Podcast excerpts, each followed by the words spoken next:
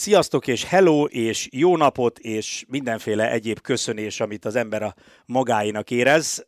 Egy vadonatúj podcast első adásának a legelejét, első botladozásait halljátok. A podcast neve az, hogy Le Podcast, ahogy ezt láthattátok is, a témája pedig természetesen nem a Le városa környéki mezőgazdasági helyzet, illetve a legújabb agrártermékeknek az elemzése, hanem a Le Mans 24 órásról, illetve azon keresztül az Endurance világbajnokságról és úgy tágabb értelemben a sportautó versenyzésről fogunk beszélgetni majd ezekben a podcastekben. Sokat gondolkoztunk azon, de mindjárt elmondom, hogy kivel amúgy. Sokat gondolkoztunk azon, hogy legyen-e neve ennek a podcastnek. Hát neve van az, hogy Lőman Podcast, de hogy legyen-e valami ilyen frappáns, három gondolat áttételen keresztül megfejthető neve. Aztán végül is arra jutottunk, hogy ha valaki a Lőmani témában szeretne bármiről hallgatni, akkor a legkönnyebben akkor találja meg ezeket a podcasteket, ha benne van a nevében, hogy Löman. Úgyhogy rettenetesen kreatív módra Löman Podcast nevet adtuk neki, és aki a másodpilóta, első pilóta, másfél pilóta, meglátjuk ki lesz ebben. Mindenesetre aki a pilóta ebben a podcastben, ő Volentér Balázs, Magyarország első autóversenyzője, aki LMP autót, tehát Lőmani prototípus autót vezetett, és azóta is nagyon komoly lehetőségek nyíltak meg előtte amelyek, hát némelyik összejött, némelyikkel csak élni tudott, de még szabad vegyértékként létezik. Szóval Valentér Balást nagyon jól ismerhetitek az Eurosport adásaiból, az Eurosport sportautó, illetve elsősorban VEC adásaiból, mint szakkommentátor, és most megismerhetitek azt az oldalát, hogy ha nincs előtte kép, hanem csak úgy szabadon kell beszélni, akkor milyen. Balázs, szia! Köszöntelek téged a Le Mans Podcastben. Szia Lantémeket, sziasztok kedves hallgatók! Igen, ez ugye egy abszolút uh, új formátum lesz így a, a számomra, számunkra, úgyhogy uh, kíváncsian vagyok, kíváncsi vagyok, és kíváncsian várom majd a visszajelzéseket arról, hogy mennyire tetszik ez majd nektek. Bízunk abban, hogy egyébként egy, egy jó kis adás, egy jó kis műsort tudunk itt összehozni, és sok érdekes fejleményt, információt tudunk majd a számotokra biztosítani, immáron így hangalapon is. Uh-huh. Annyit csak röviden, hogy te ugye a Janik Motorsport csapatánál vezettél először, ha jól emlékszem, LMP autót, egy LMP 3-ast, aztán ugyanez megtörtént az ARC Bratislavánál, Miro Konopka csapatánál, illetve volt egy teszted az Intereuropollal. Azzal az Intereuropollal, ez most egyébként egész jól hangzik, tehát az immár Le Mans győztes Intereuropol hívott meg téged tesztelni, és voltak nagyon elégedettek veled. Kihagytam valamit, vagy nagyjából ez a lényege? Igazából igen, igen, ha nagyon röviden össze akarjuk foglalni, akkor, akkor ez, ha egy picit bőlébre akarom ereszteni, akkor ugye ez 2018-ban volt az első teszt, még ahogy említetted a, a Yannick Motorsporttal, és utána szépen lassan, ahogy ez elindult, ugye utána volt egy első verseny is, majd utána ugye Miroval, az Arci Bratislavával is megismerkedtünk velük, majdnem sikerült ugye bemutatkozni az Endurance világbajnokságban nem is.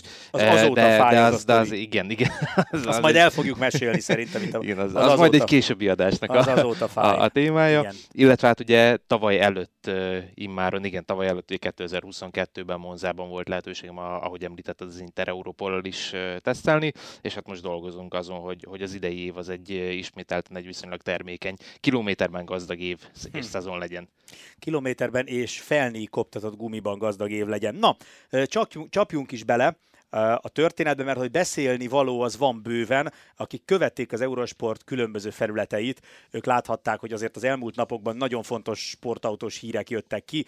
Egyrészt ugye teljessé vált az Endurance világbajnokság 24-es nevezési listája, 37 autóval, 19 hypercarral, 9 különböző gyártóval a hypercar kategóriában, és 9 különböző gyártóval az új LM GT3-as kategóriában is. Szóval erről fogunk beszélni, aztán ezt egy picit kiegészítjük majd a Lömani rajtlistával, mert hogy azt is kihozták, nyilván az még előzetes, nincs minden pilótának meg a neve, de azt már látjuk, hogy mely csapatok indulhatnak Lömanban, és egy kicsikét fogunk beszélni a BOP-ről is, mert hogy kiadták a Katari idényítóra a teljesítmény kiegyenlítő számokat. Kezdjük akkor, ja igen, azzal kezdjük még, ami nagyon fontos itt az elején, hogy egy picit ajánljuk azokat a felületeket, ahol elérhetitek a VEG híreket, illetve a Lumani 24 órással kapcsolatos híreinket. Egyrészt kitaláltuk azt a formabontó ötletet, hogy az Eurosport oldalának azt a részét, ahol a sportautóval kapcsolatos hírek olvashatók, azokat egy külön internet címről is, URL, URL-ről is elérhetitek, ez pedig a lömanhírek.hu. Tehát innentől kezdve, hogyha Le vekkel kapcsolatban szeretnétek bármit olvasni, akkor csak ennyit kell bepötyögni lömanhírek.hu, és automatikusan arra az oldalra visz az Eurosport honlapján belül, ahol ezek a hírek vannak. Ezen kívül jelen vagyunk a Facebookon, ES Motorsport Facebook oldal néven, illetve jelen vagyunk az Instagramon is, már szintén ES Motorsport néven. Ha valakinek már a a Facebook egy letűnt dinoszauruszokkal teli világ maradványa lenne, és csak az Instagramon karcol, akkor ott is meg lehet bennünket találni, úgyhogy ezek a legfontosabb csatornák, ez a podcast pedig föl fog kerülni gyakorlatilag az összes létező fontos podcast megosztóra, tehát az ember bárhonnan is gyűjti be a mindennapi podcastjét, ott a Löman podcastet meg fogja találni. Úgyhogy kezdjük akkor a VEC rajtlistájával. 37 autó, Balázs, csak 37 autó, a csak az ugye azért, azért állja meg a helyét, mert lett volna több is. Igen, igen, de ugye, hogy ezt tudjuk jól, hát sajnos nem az akaraterő szabott ennek határt, hanem ugye fizikai határai voltak. És nem is a pénztárca, ez a durva. I- igen, igen, igen, tehát vannak folyamat jelentkezők, mint ahogy azt ugye látjuk is a, a Lömani nevezési listán, hogy ott azért ez jelentősen kibővült, és nem csak az LMP2-es kategóriának, az újra egy futam erejéig visszatérő LMP2-es kategóriának köszönhetően, hanem, hanem tényleg itt azért lennének még jó néhány olyan autók, csapatok, akik szívesen jönnének, csak hát ugye egy-két pálya az, az igazából nem tudja befogadni ezt a létszámú mezőnyt, úgyhogy már ez is elég elég szűkös lesz, és, és hát ugye ennek adódóan, illetve ebből ennek köszönhető az, hogy ugye, ahogy említetted, csak 37 autó van, de hát ugye ez a csak 37, ez ugye úgy oszlik le, hogy ezért 19 Hypercar és 18 uh, imáron LM GT3 néven futó GT3-as autó lesz, tehát ha azt nézzük, azért lesz két elég komoly mezőnyünk, és elég nagy létszámú mezőnyünk, úgyhogy én azért annyira nem, nem csüggedek így a, a csak 37 miatt. Az LMP2 miatt, igen, de az már egy, az, az egy személyes vélemény. Arról igen, mert azért so, erről sokat beszéltünk Balázsral amúgy, hogy a hozzá hasonló versenyzők előrejutási lehetőségét erőteljesen megnyírbálta ez a döntés, hogy a vegben nincs LMP2. Ugye az ELMS-ben, meg az ázsiai Le sorozatban ugyanúgy van. Nem vagyok benne biztos, hogy előbb vagy utóbb például a Michelin Le nem lesz, mert valószínűleg egyrészt LMP2-es autóból van bőven, másrészt lenne szerintem jelentkező is ezekbe a bajnokságokba. De, de az ugye korábban ott lehetett egy hozzád hasonló ezüstbesorolású tehetséges versenyző előtt a cél, hogy akkor elmegyek az ázsiai Le sorozatba, elmegyek az LMS-be, és el tudok jutni így a vegbe, és ha benevezek a vegbe, akkor garantáltan ott leszek Le Mansban. Na most ez megszűnt a, azzal, hogy a, a P2-t kivették, de nyilván ez valahol érthető dolog, hiszen helyet kellett csinálni a, a rengeteg gyártónak a, az, az új Hypercar kategóriában. A, neked amúgy mekkora visszalépés, és ez most tudom, hogy sokaknak furcsán fog hangozni egy visszalépés, de mekkora visszalépés a, a GT3-ra váltás a GTE után, hiszen azért ez bár ránézésre nagyon hasonló, valójában versenyző szempontból egy nagyon más kategória. Igen, és ezt azért hallhattuk ugye véleménynyilvánításból is jó néhány pilótától, illetve hogyha ránézzünk hogy a nevezési listára, azért elég sok nagy név hiányozhat erről a listáról, és nem véletlen, hiszen ő maguk döntöttek úgy, hogy ezekkel az autókkal már nem szeretnének menni, ugyanis sokkal kisebb kihívás a GT3-as autókat vezetni, mint a GT autókat. Ugye jó néhány vezetéssegítő rendszer van ezekben a GT3-as autókban, például ugye az ABS rendszer, ami, ami korábban a GT autóban nem volt megtalálható, úgyhogy azt gondolom, hogy mi mind vezetés technikailag, mind pedig majd nyilván köridőt figyelembe véve is azért jelentősen fog lassulni a GT mezőny, de, de sajnos azt meg be kellett látni, hogy a GTE kategória ez nem volt ebben a formában fenntartható, hiszen az gyakorlatilag egy prototípus GT autó volt, tehát azok annyiban eltértek a GT3-tól, hogy igazából azok abszolút egyedi gyári GT autók voltak, és azok a gyártók, akik ott voltak, ők inkább most már a Hypercarba készültek, lásd ugye Porsche Ferrari, és ugye gyakorlatilag nem volt gyártó, nem volt kivel feltölteni ezt a, ezt a mezőnyt. Még ugye GT3-as autóból rengeteg van, tehát ahogy említetted, 9 márka van, de ugye azt pontosan tudjuk, hogy igazából maga a GT3 mezőny világszerte az, az ennél jóval több márkából áll, és ugye nagyon sokan kiszorultak ebből, a, ebből az idei bajnokságból. Hát konkrétan a nagyok közül ugye nincs itt a Honda, Acura az NSX-el, nincs itt ugye az Audi, meg nincs itt a Mercedes, és akkor még egy pár olyan kisebb gyártó, a, a, a Nissan például, amely azért annyira nem nevezhető kicsinek, bár nem volt akkora a, a GT3-as projektje. Ugye itt konkrétan az ABS az, ami sokaknak problémát okoz méghozzá azoknak a versenyzőknek, akik úgy érzik, hogy ők, ők hozzáadott értéket tudnak jelenteni egy csapat számára, és itt elsősorban a nem profi bronzpilótákról beszélünk, a Ben Keatingekről például, tehát az ilyen Ben Keating, ő, ő az egyike, aki, aki Kerek Perec megmondta, hogy ő a, a GT3-ban nem fog versenyezni, mert a GT3 féktávon úgy néz ki, hogy beletaposol izomból a fékbe, és, és megáll az autó, mert a fékerőt leszabályozza a rendszer és neki ez annyira nem jön be, mert ő úgy érzi, hogy pont azt a hozzáadott értéket veszi el az ABS, amivel ő tehetségesebb bronzpilóta, mint az összes többi. Ez nyilván gondolom azért nem jelenti azt, hogy bárki boldog-boldogtalan beül ezekbe az autókba és el fogja tudni vezetni, viszont csökkentheti ugye a, a bronzpilóták közti különbséget. Abszolút, abszolút. Nyilván, tehát ahogy te is említetted, azért bárki az utcáról nem tud beesni, és nem tudja ezt a, ezt a lovat megülni. Aki mondjuk kint járt a Hungaroringen, a GT Open-en, azért az, az pontosan látta ezt, egy némelyik bronzpilóta, akik tényleg hát nagyon kezdők voltak még ők is, hogy estek keltek ezekkel a GT3-as autókkal, de, de jelentősen csökkenni fognak ezek a különbségek versenyző és versenyző között, és, és korán sem lesz, ahogy te is említetted, akkora értéke most már egy bronzversenyzőnek, mondjuk egy Ben Keating féle bronzversenyzőnek, mint a, mint a korábbiakban. Mm, úgyhogy, úgyhogy kíváncsi vagyok, hogy mennyire fog így átalakulni ebből a szempontból a, a GT3-as kategória, mármint abból a szempontból, hogy ugye maga a versenyképet e, tekintve, hogy mennyire lesz most már jelentős a, a bronz versenyzőknek a, a szerepe, és mennyire múlik inkább majd ugye a szilvereken, vagy ugye a, a gold és platina versenyzőkön. A, a GT-ben egyébként most azon gondolkoztam, miközben beszéltél, és persze fél aggyal figyeltem arra, amit mondasz, hogy milyen érdekes, hogy belegabajottunk rögtön a GT3-ba, és nem a Hypercar-ral kezdtük, de senki ne aggódjon, a Hypercar-ral is fogunk foglalkozni. A jót a végére adjuk. A jót a végére adjuk, igen. Uh, szóval a GT3-ban azért vannak ezüst, arany, illetve platina, meg, meg bronzlicenszes versenyzők is, mert a szabály azt írja elő, hogy egy egységben maximum egy profi pilóta lehet. A profi az az arany vagy a platina licensz.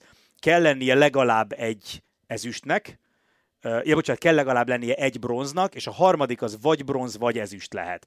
Nyilvánvalóan ránézve a rajtlistára 18 egységben mindenki legalább egy ezüstöt belerakott, tehát nincs olyan csapat, amelyik, amelyik két bronzal és egy profi versenyzővel menne, és ennek a, az egyik oka, ami, és emiatt jelentősen megváltozott a, a GT3, hogy ez már, bár pilóta leosztás szempontjából olyan, mint a GTM, tehát ugyanúgy van bronz, ugyanúgy van ezüst, de a, a csapatok mögött kőkeményen ott állnak a gyártók. Tehát ezek privát csapatok, ha most itt végignézzük gyorsan, a BMW-t ugye a VRT viszi, a Ferrari-t az AF Corse, a McLaren-t a United Autosport, a Lamborghini-t ugye az Iron Links, a Proton például, amely emberemlékezet óta csak Porsche-vel ment, engedélyt kapott a Porsche-től, hogy Fordokkal versenyezzen, a, az Akkodis ASP viszi a Lexus, ez egy új csapat, a TF Sport lett a Corvette, partnere, ugye a Mentai csapat viszi a Porséket, azt hiszem talán most már majdnem mindenkit elmondtam, az Aston Martinnak van két külön csapata, a Heart of Racing és a Distation Racing, de ezek mögött a csapatok mögött kőkeményen ott állnak a gyártók, mind szakmai támogatással, tehát mérnökökkel, valamennyi anyagi támogatással is, mert belegondolsz, ha konkrétan nem is adnak neked egy kövér borítékot oda, az, hogy mennyiért kapod meg az autót, meg mennyiért kapod a tartalék alkatrészt, azzal óriási támogatást lehet adni és marketing szempontból is ott vannak. Tehát majdnem mindegyik csapatnál, amikor megtörtént a bejelentés, az adott gyártó is kirakott, vagy sokszor az rakta ki hamarabb a posztot, hogy akkor a TF Sport Corvettel fog versenyezni.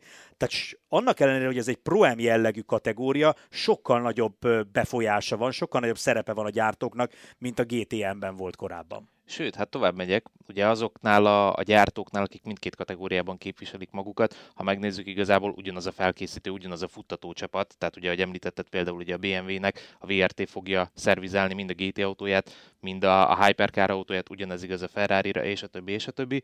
És hát ugye azt is nagyon jól meg lehet figyelni, hogy gyakorlatilag a profi versenyzőket tekintve nagyon sok esetben gyári versenyzők kaptak helyet. Például ugye a BMW, tehát hogyha megnézzük ugye a két VRT M4-es GT3 GT3-ban, az egyikben ugye Augusto Farfus, a másikban pedig Maxi Martin fog helyet kapni, akik ugye már évek óta a BMW-nek a gyári pilótái, és nagyon sok másik helyen is, is ezt láthatjuk egyébként. Ugye például említetted az Akodi ASP-t, akik ugye a Lexus-t fogják vinni, nyilván az ugye a Toyotának lesz egy, egy fiók csapata, ahova átkerült ugye José Maria López. Tehát azért látjuk azt, hogy itt tényleg a, a gyártóknak hatalmas presztízs ez, hogy a GT-ben is kik fogják irányítani az autóikat, illetve hát már azért úgy azt is, azt is látjuk, és ez mondjuk ugye legkisebb, de hogy ugye így a, a fényezéseket is tekintve azért van, van, amit kötnek a, a gyártók, hogy akkor most ki milyen színű autóval mehet. Ugye például azért a korvettek is, gyakorlatilag a TF Sport fogja futtatni, de igazából megmarad az a gyári korvett szín, amit a korábbi években megszokhatunk, csak egy picit más dizájnnal. Kicsit menjünk bele a, Ugye a, a gyártókról beszéltünk már a GT3-ban, picit menjünk bele a versenyzőkbe. Nézzük először a profikat. Ugye Farfuszt, Maxim Martent említetted, a két BMW-n. Ugye Davide Rigon, Alessio, Alessio Rovera, két full Ferrari gyári versenyző. Ők viszik majd a Vista AF Corse két Ferrariát. Amúgy ez egy más típusú Ferrari lesz, mint amit láttunk. Ugye 488 helyét a 296 vette át már tavaly a GT3-ban. És hát azt... ugye náluk is, bocsánat, megemlített, hogy ugye, ahogy mondtad, ők is gyári versenyzők, gyári Abszolút. Ferrari versenyzők, tehát hogy itt is ez, ez játszik. A Corvette például leigazolta a korábbi Aston Martin gyári versenyző Charlie Eastwoodot, aztán Dani Hunkadeját, aki ugye korábban DTM-ben ment, ő is egy elég tehetséges spanyol versenyző, platina licences, ő is TF Sport és Corvette versenyző lett. Ugye Lópezt már említetted, a Porsche-nál Richardic és Klaus Bachler, két nagyon régi motoros Porsche gyári versenyző a D-Stationnél, Markus Sörensen például, aki ezer éve itt versenyez, és, és elmondta, hogy mint az Aston Martinál is elmondta, hogy, hogy az a célja, azért írta le egy hosszú távú szerződést, mert majd a Valkyrie-vel szeretne menni a Hypercar programban. Ami, vagy akik egyébként érdekesek nekem egy picit, az a United Autosport, mert hogy ők Gregory Sousi személyében hoztak egy tehetséges formautópilótát, és beraktak, beraktak Marino Satót profi versenyzőnek a 95-ös autójukba, azt a Marino Satót, akivel kapcsolatban még egy ideig a télen is úgy volt, hogy ezüst licenszes lesz, és nem arany. Ez egy érdekes dolog amúgy, hogy egy ennyire amúgy jó, de de a profi, szem, profi szinten tapasztalatlan versenyződre bízod rá a teljes egységet, hiszen nyilván ezekben az egységekben a profi pilótától várják a, a legtöbbet. Igen, bár ugye azért Szeto nem annyira ügyetlen, meg ő azért már jól ismeri a United-et, tehát tavaly évben ment velük ugye LMP2-ben, sőt, hát most nem tudom, hogy dobogóra álltak, vagy nyertek, de, de azt hiszem az egy nagy szó volt, hiszen Szeto akkor újoncként az első versenyén érte ezt el, és, és ez egy hatalmas nagy szó volt. Ami itt nagyon érdekes, és amire nagyon kíváncsi vagyok, bár ezzel majd később fogunk foglalkozni az adás későbbi részében, hogy ugye pont ez az egység lesz az, akiknek a lömani felállásuk változni Igen. fog, és ráadásul itt a háromból Sato egy pilóta fixen Japán, és azt már bejelentették, hogy a másik pilóta is Japán lesz, a harmadik versenyzőt pedig még nem jelentették be, tehát nem tudom, hogy a United itt mennyire gondolkozik, mennyiben gondolkozik abban, hogy esetleg picit így a japán vonalat erősítsék. Fogalmam sincs, hogy mi lehet e mögött, de, de nekem gyanús ez, hogy egyébként itt, itt elindult egy ilyen folyamat. Egy biztos, azt tudjuk, hogy Nicolás Pino, aki a csilei versenyzőik, és egy szintén egy tehetséges fiatal ezüst licenszes pilóta. Ő Le Mansban a P2-ben fog indulni majd, és neki a helye emiatt üresedett meg. A, az ezüst, versenyzők között a, a az LMGT3-ban nyilván Valentino Rossit kell megemlíteni először, aki most már harmadik éve építi a sportautós pályafutását a BMW-vel. Annak idején amúgy őt hírbe hozták a Ferrari-val, hírbe hozták az Audi-val is, aztán végül BMW pilóta lett, és egyébként mennyire jól tette, mert bár a ferrari is lenne helye, de én szerintem azt egy néhány millió ember idegrendszere nem bírná. Tehát, hogyha Valentino Rossinak szurkolni lehetne egy Ferrari-ban, azt szerintem Olaszországban tömeges boldogság által történő elhalálozásokat okozna de Rossit nagyon figyelni fogjuk.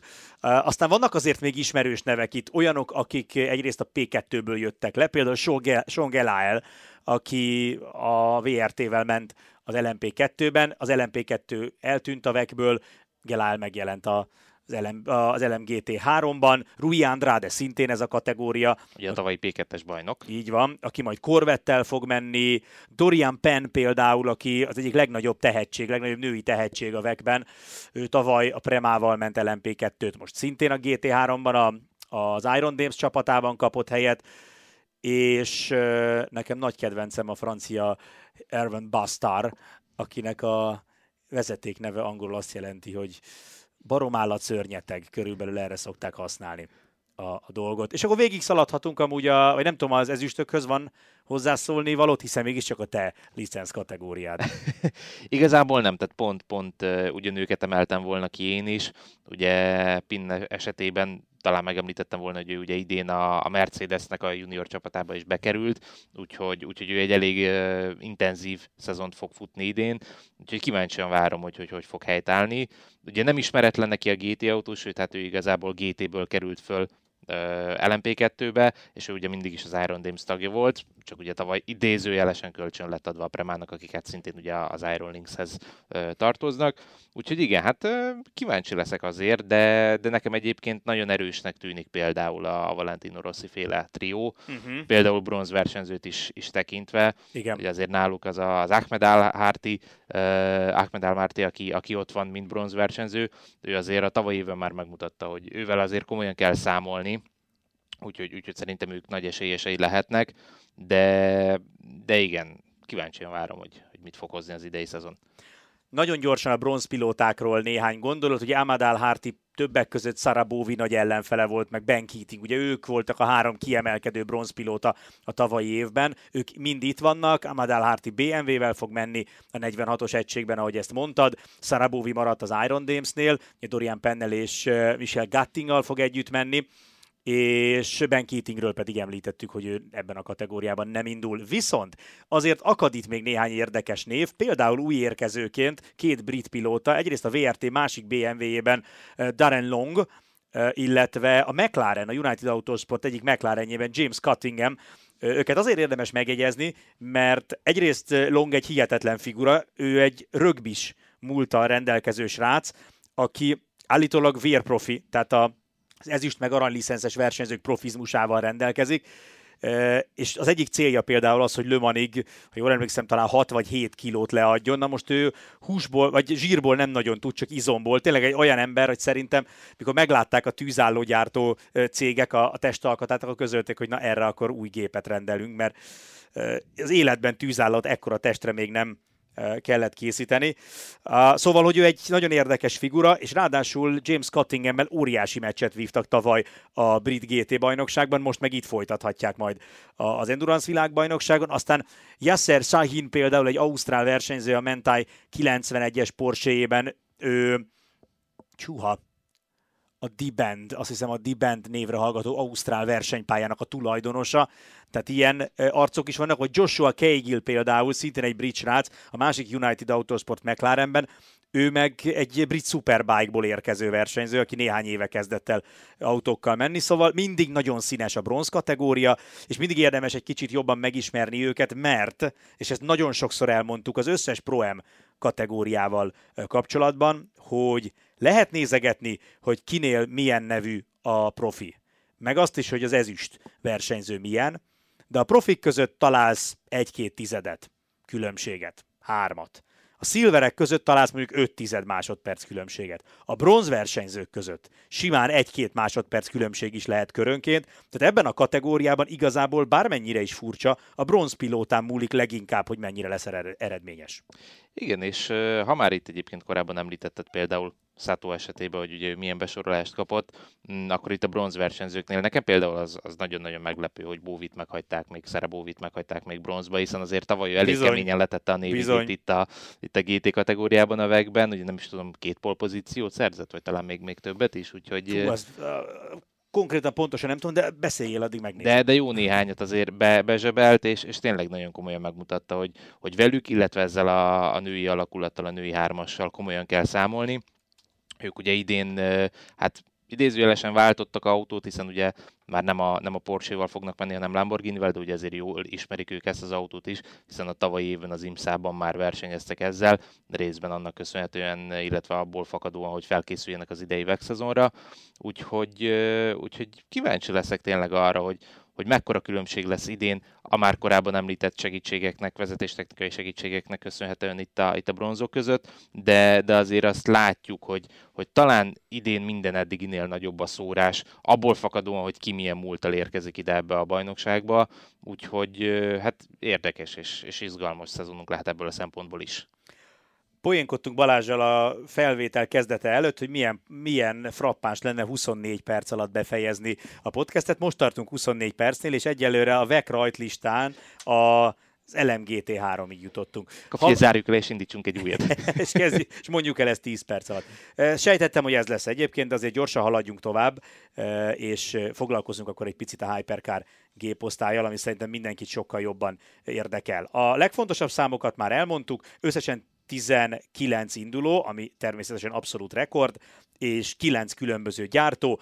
Tavalyi évről megmaradt a Cadillac, a Porsche, a Toyota, a, a Ferrari, illetve a Peugeot, viszont van két búcsúzó, az egyik a Glickenhaus, ők úgy érezték, hogy jelen körülmények között nem tudnak már versenyképesek lenni, és nagyon drága lett volna az autót fejleszteni, úgyhogy kiszálltak. A Venvol szeretett volna nevezni, de az ő nevezésüket pedig nem fogadták el.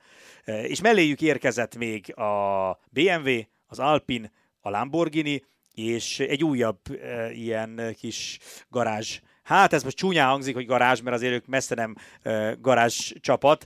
E, egy nagyon komoly múltú gyártó áll mögöttük, ugye ez Isotta Fraschini, a világháború két világháború között volt ez egy rendkívül népszerű márka, aztán megszűnt, most újraélesztették, elég komoly cégek dolgoztak az autón, mert a Michelotto cég, amely ugye építette és fejlesztette az autót, az annak idején a Ferrari GT autóit építette, tehát valamennyit értenek a versenyautókhoz, és és ugye egy, egy az LMP2-ben elég ismert csapatra, a Duken teamre bízták az autó versenyeztetését, volt is ott egy pici pitty mert eredetileg a, a Vector lett volna a partnerük.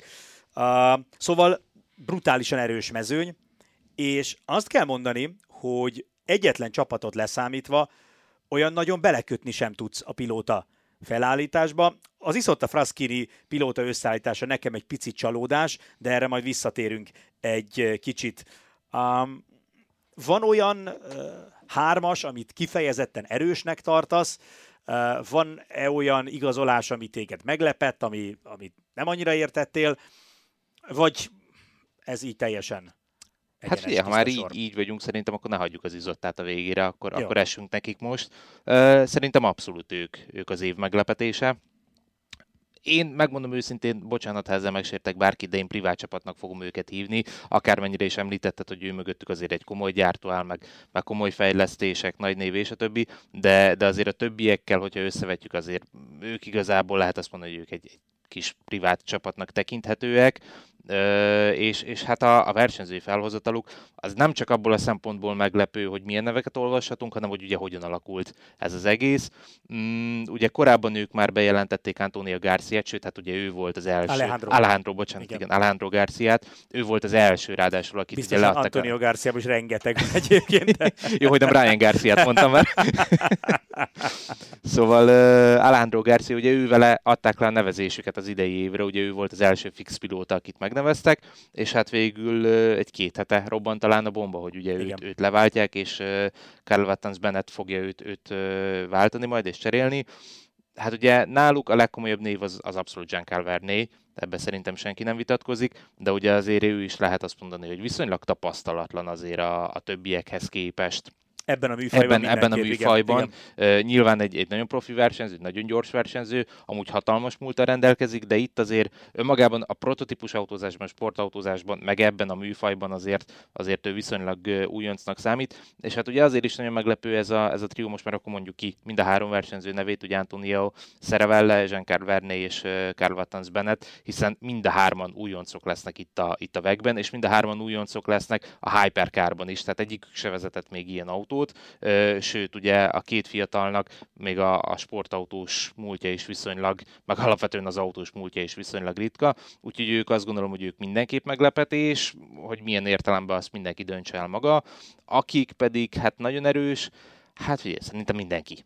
Tehát, hogy nem, nem tudok olyat mondani, még, még tényleg, ha azt nézem, még a, még a Jota is egy bivajerős triót hozott össze, meg, meg még a Proton is, tehát nem, nem, tudok, nem, nem tudnék tényleg kiemelni egyetlen egyet se, akikre azt mondanám, hogy, hogy na az ő, ő triójuk egy picit gyengébb lenne, vagy az ő triójuk egy picit erősebb.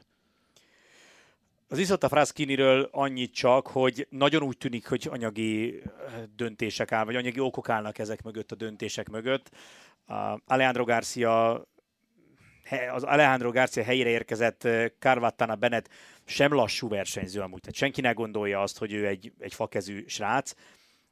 Nem a tehetséggel van, azt gondolom a probléma, vagy nem azt kérdőjelezzi meg, aki kicsit felvonta a szemöldökét erre a hármasra, hanem az, hogy egy vadonatúj autónak, egy hypercarban tapasztalatlan csapatnak pont, hogy tapasztalt versenyzőkre lett volna szüksége, olyanokra, akik éveket mentek, ha nem is Hypercarban, de legalább LMP1-ben, vagy legalább LMP2-ben, hosszú-hosszú éveket, és erről a műfajról van valamennyi tapasztalatuk. Itt ugye Jean Verné is évekkel, sok-sok évvel ezelőtt ment utoljára sportautóval, ő az utóbbi éveit a túrautózásban töltötte. Nagyon, nagyon hiányozni fog ez a fajta feedback a csapatnak.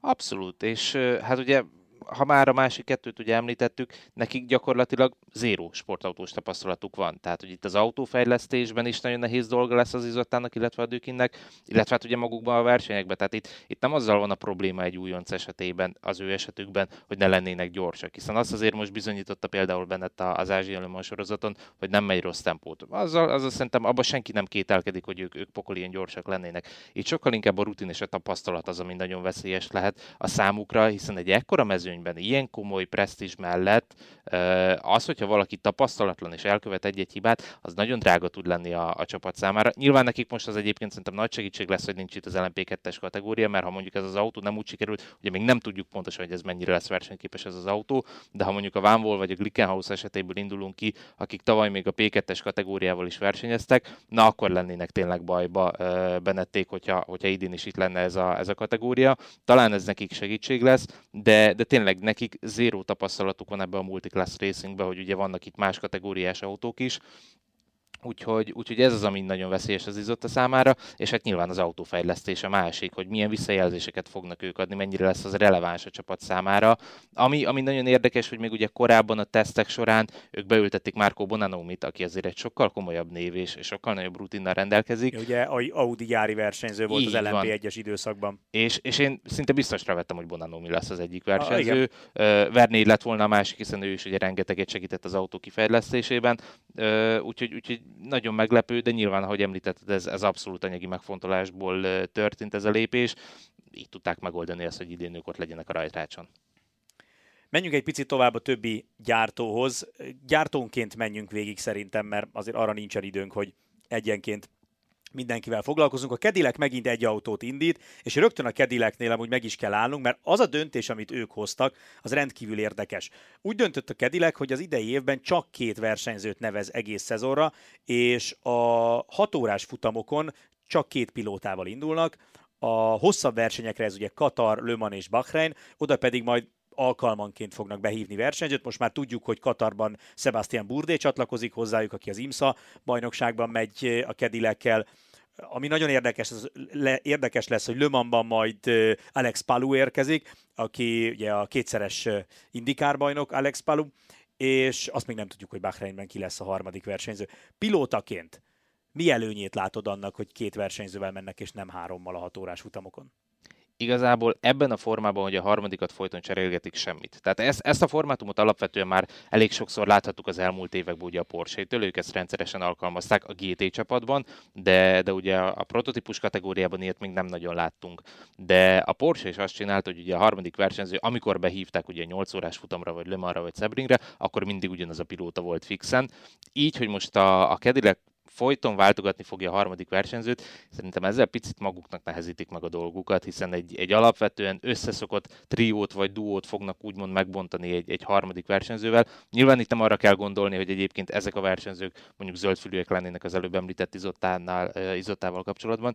Tehát itt, itt mind Burdé, Palu, vagy ugye én, akit még hallottam, ugye Renger van der Zandel, akit Igen. szeretnének behozni, ők alapvetően egyébként a Kedilek kötelékéhez tartoznak, és kint az IMSZ-ban versenyeznek is. Tehát, hogy azért maga a csapat jól ismeri őket, illetve ők is jól ismerik ezt az autót, de alapvetően itt szerintem inkább annak lehet nehézsége, ugye, amit rengetegszer elmondtunk már a közvetítésben, hogy az endurance pont az a szépség és pont az a nehéz, hogy találj egy olyan beállítást ezen a szinten, ami mind három versenyzőnek megfelelő. Na most ilyenkor, amikor a harmadik pilótát folyamatosan rotálják, az igen csak megnehezíti a mérnököknek a dolgát, viszont alapvetően, amikor csak ketten lesznek, vagy alapvetően, amikor ketten vannak, akkor viszont egyébként lehet könnyebb dolguk, és az még előnyükre is válhat, hiszen olyankor nem egy olyan beállítást kell találni, ami három részre oszlik, és mindenkinek megfelelő, hanem elég csak két pilótának alkalmas setupot találni.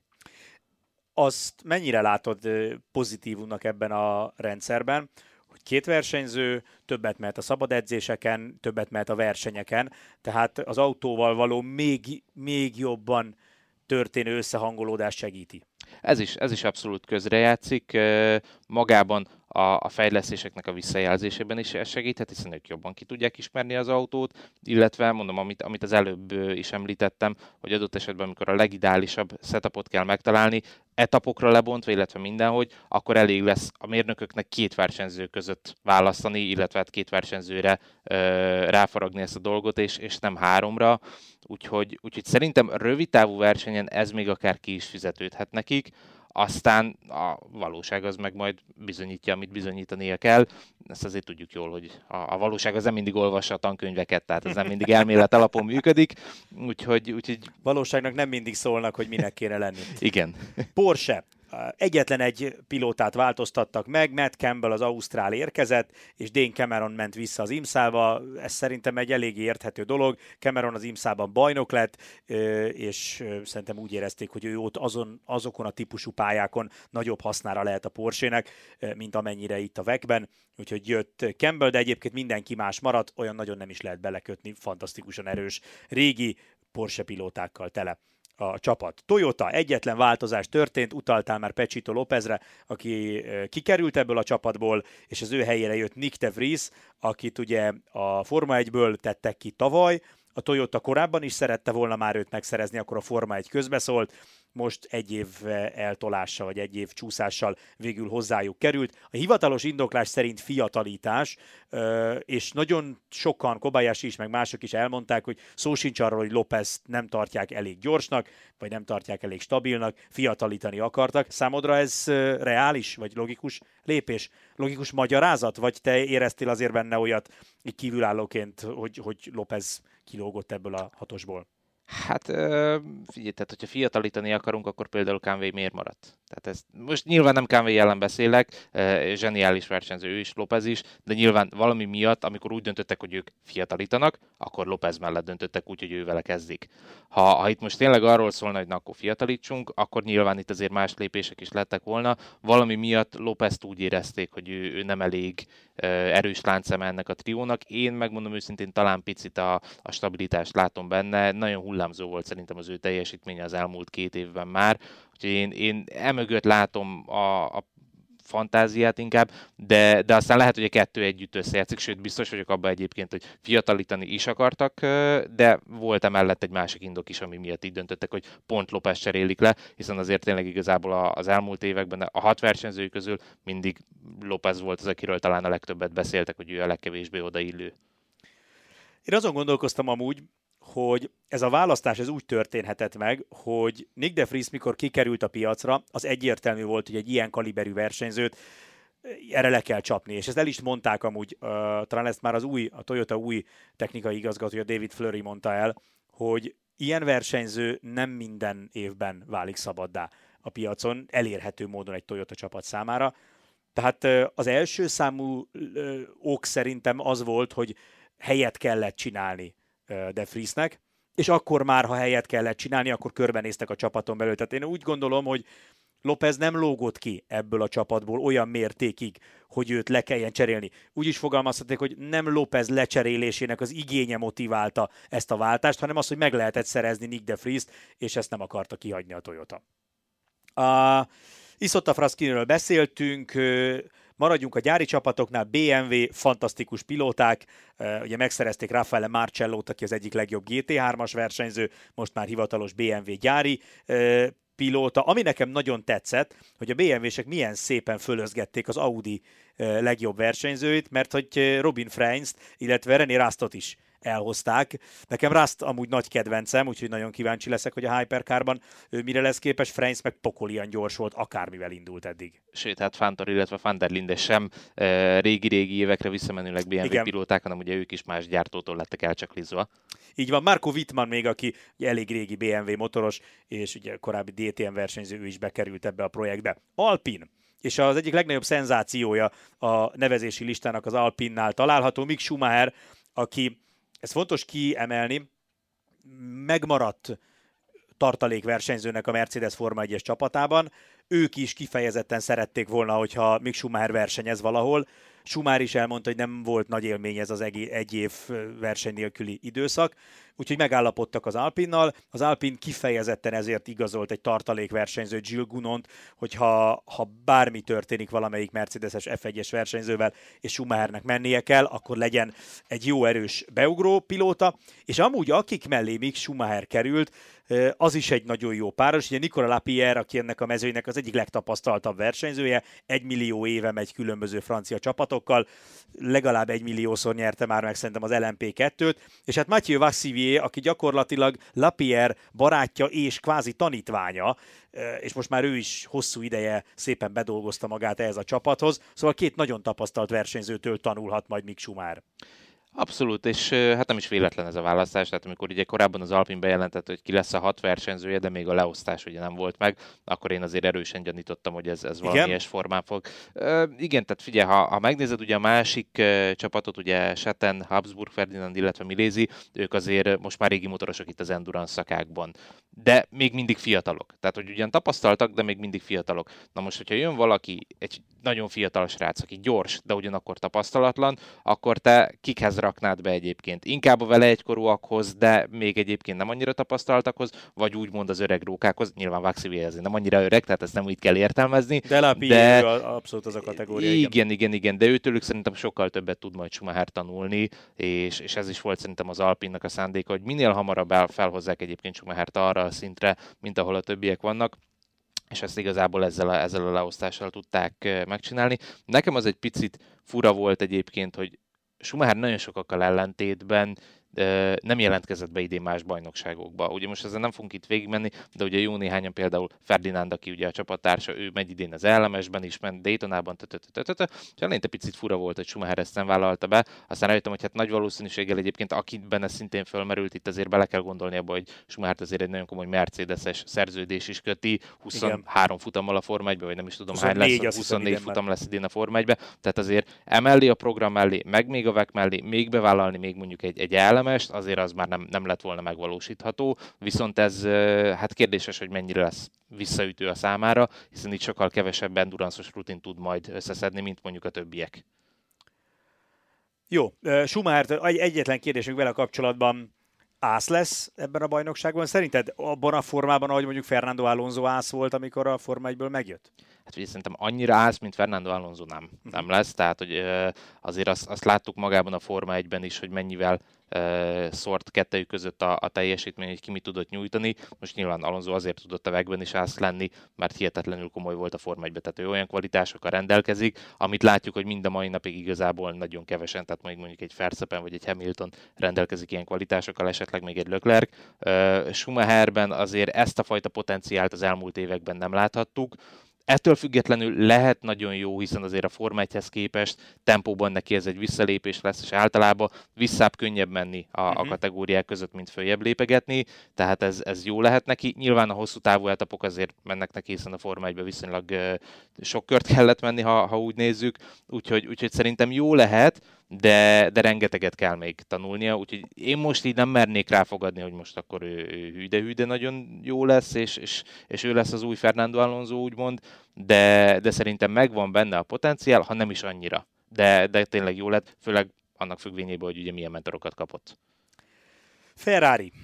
Ha bárki szenzációt várt a gyári csapattól, akkor az nem jött pontosabban nem a gyári csapattól jött a szenzáció a ferrari erre majd mindjárt kitérünk. Megtartották mind a hat versenyzőt, Fuoco Molina Nielsen és ugye Pierre Guidi Calado Giovinazzi, utóbbi hármas nyerte a Le Mani 24 órás tavaly azt gondolom, hogy mindenki mindig reménykedett, hogy Fettelek meg Rejkönenek hármasával fognak érkezni ehhez a csapathoz, de látva a tavalyi évüket, semmi de semmi indok nem szólt amellett, hogy változtassanak. Nem, nem teljesen indokolatlan lett volna belenyúlni ezekbe a hármasokba teljesen jól kijöttek, nem volt probléma. Inkább a probléma a két autó között volt, hogy emlékezhetünk rá, hogy gyorsabb vagyok, engedjen el, nem gyorsabb, nem engedem, de, de alapvetően Látom, csapaton hogy belüli... nem vagy gyorsabb, hát nem mondjad.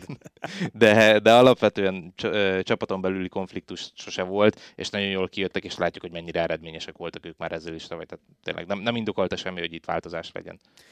Náluk tehát nincs Forma 1-es pilóta újabb, viszont érkezett a Lamborghinihez egy, és ott egy picikét sajnálhatjuk, hogy a másik az végül nem ide került, hanem az IMSA bajnokságba. Ugye Dani Kviat az egyik versenyzője a, a Lamborghini Iron csapatnak, ugye ők most mutatkoznak majd be világszinten is. Eredetileg Daytonában lett volna az autó első versenye, de nem készültek el, nem akarták túlfeszíteni az időbeosztást, inkább kihagyták Daytonát, és így Katar lesz majd a bemutatkozó versenyük. Kviat mellett amúgy egy pokolia jó GT versenyző Eduardo Mortara, illetve Mirko Bortolotti egy ezer éves Lamborghini versenyző lesz a, a másik két pilóta. Ugye Roman Grosjean, akit picit sajnálhatunk, meg talán reménykedtünk benne, hogy egy Kviat Grosjean páros összejön, de tudva azt, hogy Grosjean az indikárban is versenyez, ennek nem nagyon volt realitása.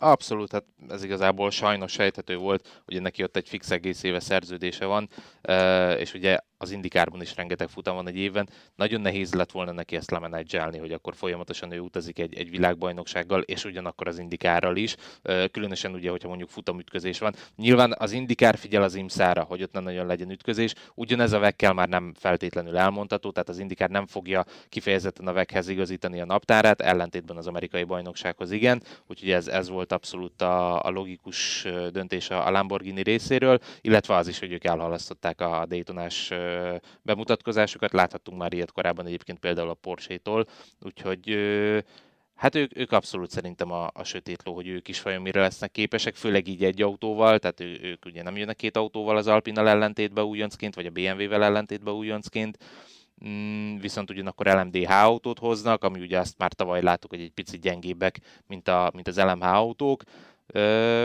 viszont a, a BOP-vel, ahogy látom, azért próbálnak nekik is, is kedvezni, úgyhogy hát meglátjuk, hogy ők így, így mire lesznek képesek. Rengeteget teszteltek, tehát attól azért nem kell félni, hogy, hogy tapasztalat nélkül érkezne ide a csapat. Szerintem amúgy jók lehetnek. Én bízom bennük. Peugeot. Peugeot-val kapcsolatban a legfontosabb hír, hogy lesz hátsó szárnyuk szinte biztos, azt is tudjuk viszont, hogy nem Katarban, hanem csak Imolában. Zseniális amúgy, amit a Peugeot csinál, nekem tetszik. Lehet, hogy sokan úgy vannak vele, hogy már a könyökükön is az jön ki, hogy lesz-e hátsó szárny, vagy nem. Én imádom. A legutóbbi sztori, amikor egy ilyen össze-vissza effektelt videót kiraktak a közösségi médiába, és ha szépen kikockáztad azt a videót, akkor találtál benne egy olyan képkockát, amin látszik a hátsó szárny. Úgyhogy nagyon jól csinálják, szerintem tényleg foglalkoznak vele az emberek, írnak róluk folyamatosan. Ez technikai részlet, illetve ennél sokkal fontosabb amúgy, hogy a gumileosztás is megváltozik náluk. Ugye ők voltak az utolsó olyan csapat, akik elől-hátul 31 centi széles gumit használtak. Most ők is átállnak arra, hogy elől 29, hátul 34, és ez nagyon fontos, ezt sokszor elmondjuk, hogy a, a hátsó szárny lesz a, válto- a, a látványos változás, de a hátsó szárny az egy következmény a gumi, gumi szélesség változtatás miatt egyszerűen az autó leszorító erő egyensúlyát el kellett tolni hátulra, hiszen azzal, hogy elő keskenyebb, hátul szélesebb lesz a gumi, az autó súlypontja is egy picit hátrébb kerül, és emiatt, mivel több súly van az autó hátulján, nagyobb leszorító erő kell oda. Tehát ez egy komplet koncepcióváltás a Peugeotnál, én azt gondolom, hogy ez gyakorlatilag egy új autó lesz, amit ők bemutatnak. Abszolút, hiszen innentől fogva, hogy te változtatsz a kerékméreten, változtatnod kell a futóművön is. Tehát nem, nem ugyanazzal a futóművel fognak jönni. Innentől fogva teljesen borul az autónak a viselkedése, vagy említetted az autónak a ballansza. Úgyhogy, úgyhogy gyakorlatilag ha a burkolatot leszámítjuk, bár a burkolat is változni fog a hátsó szár miatt, de egyébként nyilván az eleje az nagyjából ugyanaz marad, az oldala ugyanaz marad, de igazából maga a borítás alatt egy, egy teljesen új autó fog majd érkezni ide Imolába. Addig szerintem nem nagyon számítsunk tőlük sokkal többre, mint amit, amit az elmúlt két évben mutattak, addig valószínű ők igazából ezt inkább tapasztalat meg adatgyűjtésre fogják használni, és, és hát Imolát ebből a szempontból nagyon várom, hogy egyfelől lássuk, hogy milyen szám kerül erre, erre az autóra, ugye még ez se tisztázott, hogy ők, ők pontosan mivel rukolnak elő, nagy valószínűséggel nem azzal a tipikus hátsó szárnyal, mint amit a többi autón láthattunk, hanem azért ebben még próbálnak egy picit egyediek maradni, illetve hogy ez hogy fog nekik eh, végre működni.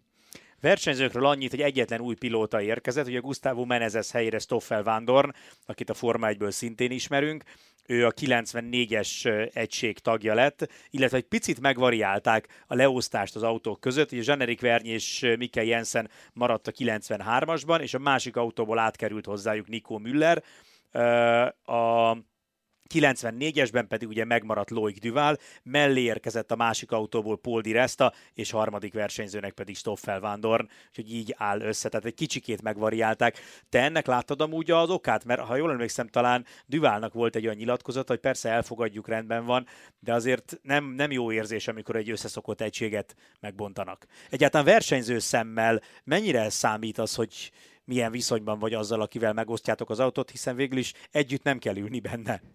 Igen, együtt nem kell ülni benne, de ugye az, hogy ki milyen vezetési stílust alkalmaz, és szerintem itt inkább ebbe lehet a titok, hogy ki milyen stílust alkalmaz, uh-huh. ha a három versenyző három teljesen különböző stílusban versenyez, nagyon nehéz arra egy, egy köztes jobb állítást találni. Tehát ilyenkor a, a csapatok azért törekednek arra, hogy viszonylag három egyforma pilótát tegyenek be egymás mellé, és valószínű ez volt egyébként az oka, lehet, hogy az elmúlt években azt látták, hogy, hogy Diresta egy picit más stílusba vezetett, mint mondjuk a többiek, vagy ki tudja, nem tudom pontosan kinél láthatták ezt, de nyilván megvan a, a nyomósok annak a Peugeot-nak, hogy, hogy ők miért lépték meg ezt a... Ezt a... Tehát alapvetően, ha a pilóta ilyen pilótacsere történik, akkor mindig arra gyanakodjunk, hogy valamiféle setup ok lehet a háttérben. Nyilván most ne beszéljünk arról, hogy az egyik megkergette a másiknak a barátnőjét. És Úgy, akkor... ezt akartam mondani, igen.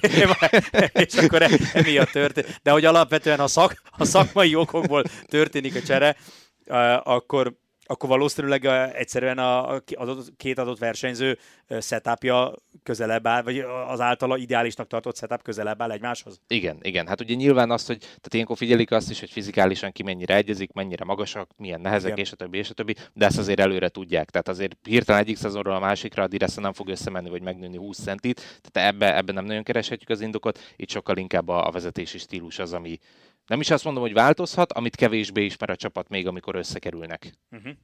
Jó, szaladjunk tovább, privát csapatok következnek, Hertz Team Jota, fantasztikus összeállítás, Ugye Will Stevens maradt náluk, tudjuk, hogy ő az utazómérnök, vagy a versenyző mérnök, tehát hogy... Apró mérnök. Az apró mérnök, igen, zsebmérnök, mert hogy igazából amilyen gyors, legalább annyira ért az autóbeállításhoz, ő az ész a csapatban. Egyébként emlékeim szerint Kispál Tomival annak idején még versenyeztek a Brit Forma Renault-ban, úgyhogy magyar vonatkozása is van.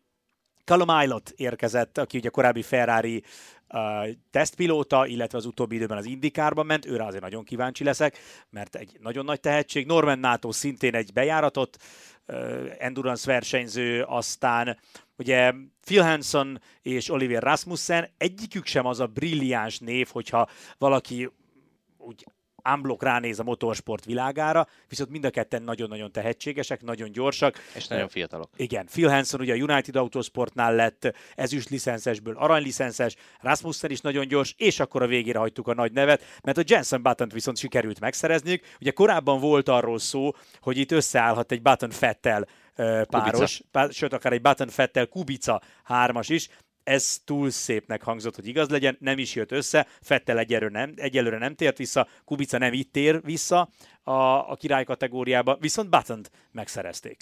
Igen, és ráadásul button úgy szerezték meg, hogy hosszú idő után végre ismét teljes szezont fog menni, és amit nála mindenképp meg kell említeni, hogy ő lesz az által az első, aki egy adott szezonban két különböző hyperkárt is vezetni tud majd, hiszen Amerikában a, az Akurának a pilótája, még itt a, a vegben ugye a Jotánál egy porsche fog vezetni. Ilyenre még korábban, hát nem olyan hosszú azért a Hypercar-nak az élete, de ilyenre korábban még nem volt példa, hogy egy versenyző mind a két kategóriával tudjon menni, úgyhogy ez majd azért érdekes lehet, hogy nem is az, hogy mennyire tud átállni, mert nyilván egy Forma 1 világbajnoknak ez nem okoz problémát, de hogy mondjuk azért melyik gyártónak milyen információkat tud szolgáltatni a másik autónak a viselkedéséről, és a fejlesztési versenyben ez hová fog majd fajulni. Nekem az egyik kedvenc mondatom az volt, amit Buttontól két interjúban is hallottam. A feleségem is tudja, hogy jobb ember vagyok, ha versenyzem. És hogy ezért rámondta az igent a család is arra, hogy visszatérjen és egész szezon fusson. Tegyük hozzá, azért mégiscsak egy nyolc fordulós bajnokságról van szó. Az IMSZ-ban is, én nem tudom, hogy pontosan ott hány versenyt fog menni, de hogy az egész sorozatot nem futja végig, az biztos. De, de azért jelentősen többet fog menni, mint az utóbbi időben. És akkor, ha már Porsche és privát csapatoknál tartunk, akkor Proton, náluk azért Neil Jáni kiemelkedően jó név, Harry Tinknell szintén egy nagyon gyors versenyző, ugye Ellen is tanítványa, és Julien Andlaue, a francia fiatal Porsche pilóta, aki viszont most mutatkozik be a király kategóriában. Ő GT-vel sokat ment, viszont Hypercarral most megy először neki, ez egy érdekes új tapasztalat lesz, és akkor eljutottunk az utolsó privát csapathoz, hogyha nem tévedek, akkor mindenkiről beszéltünk, ez pedig az AF Corse ferrari. Már a tavalyi évben felmerült, hogy lesz privát autó, akkor az nem jött össze.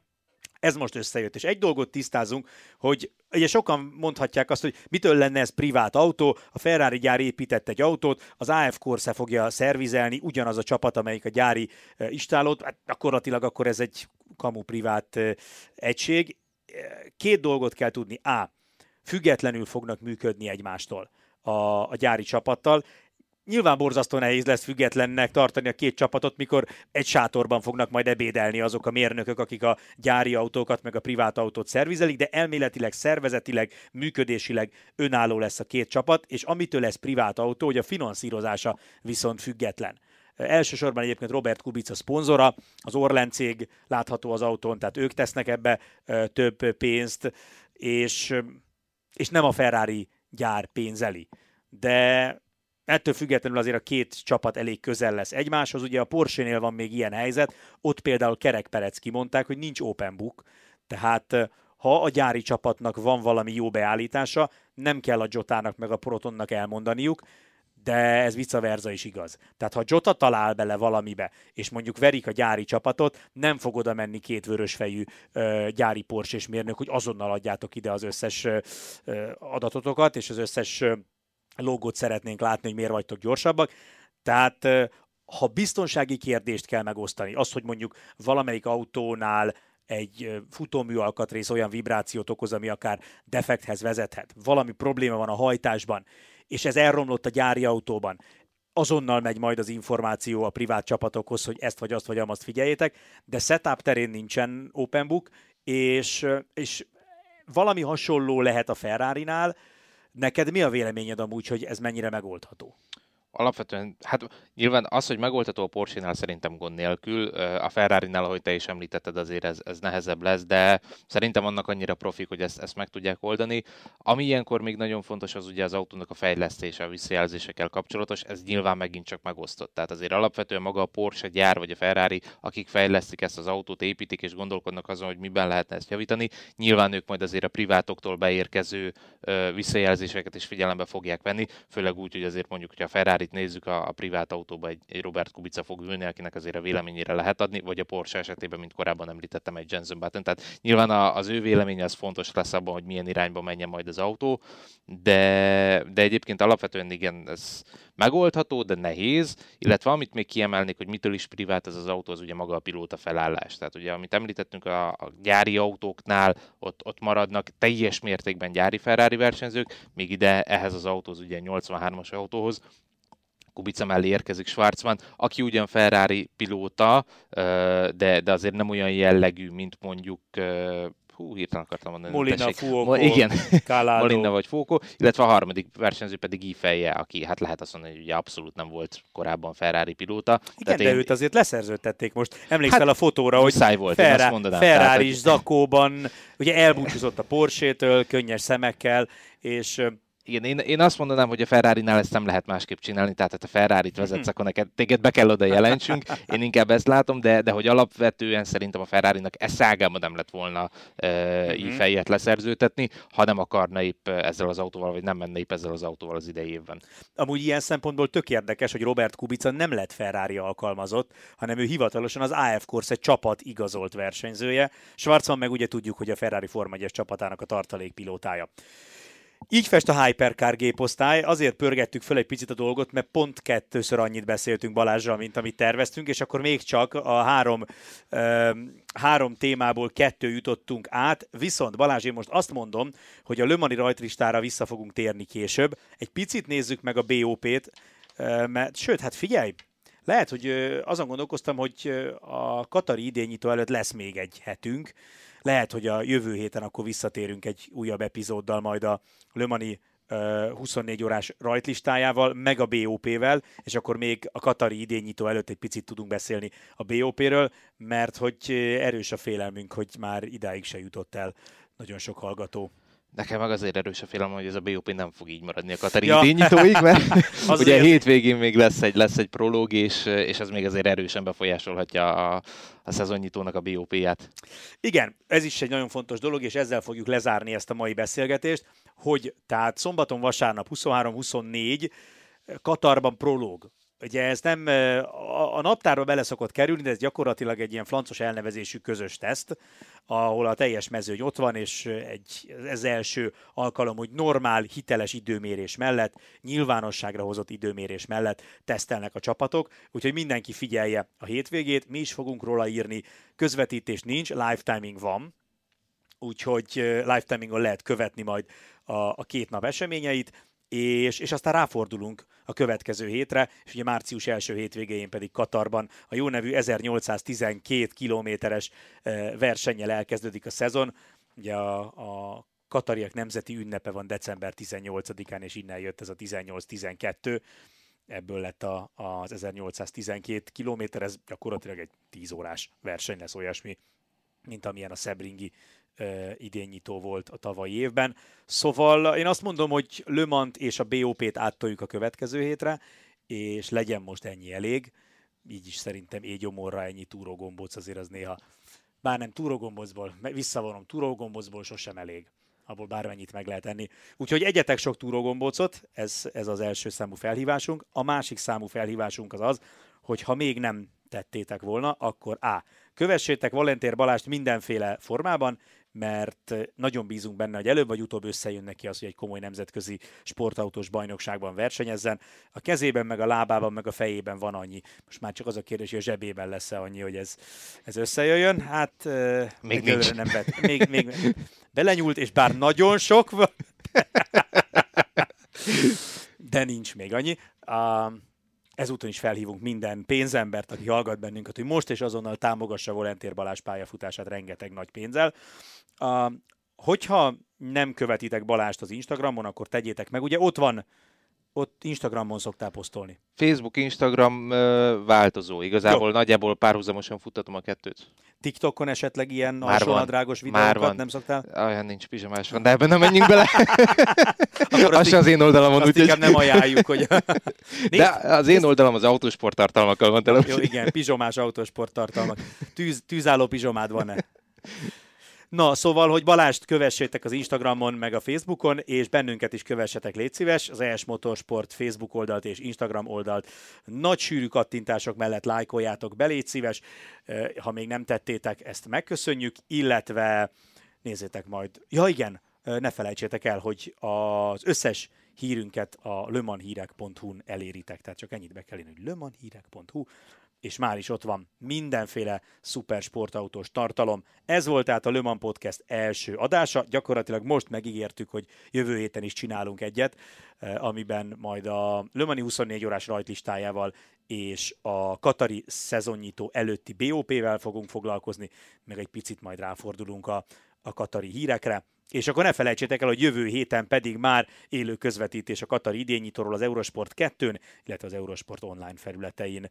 Balázs, köszi, hogy itt voltál. Én Aki még most egy óra, kettő perc után is itt van velünk, annak egy nagy pacsit küldünk, hogy végighallgatta a podcastet, és akkor jövő héten jövünk. Sziasztok! Sziasztok!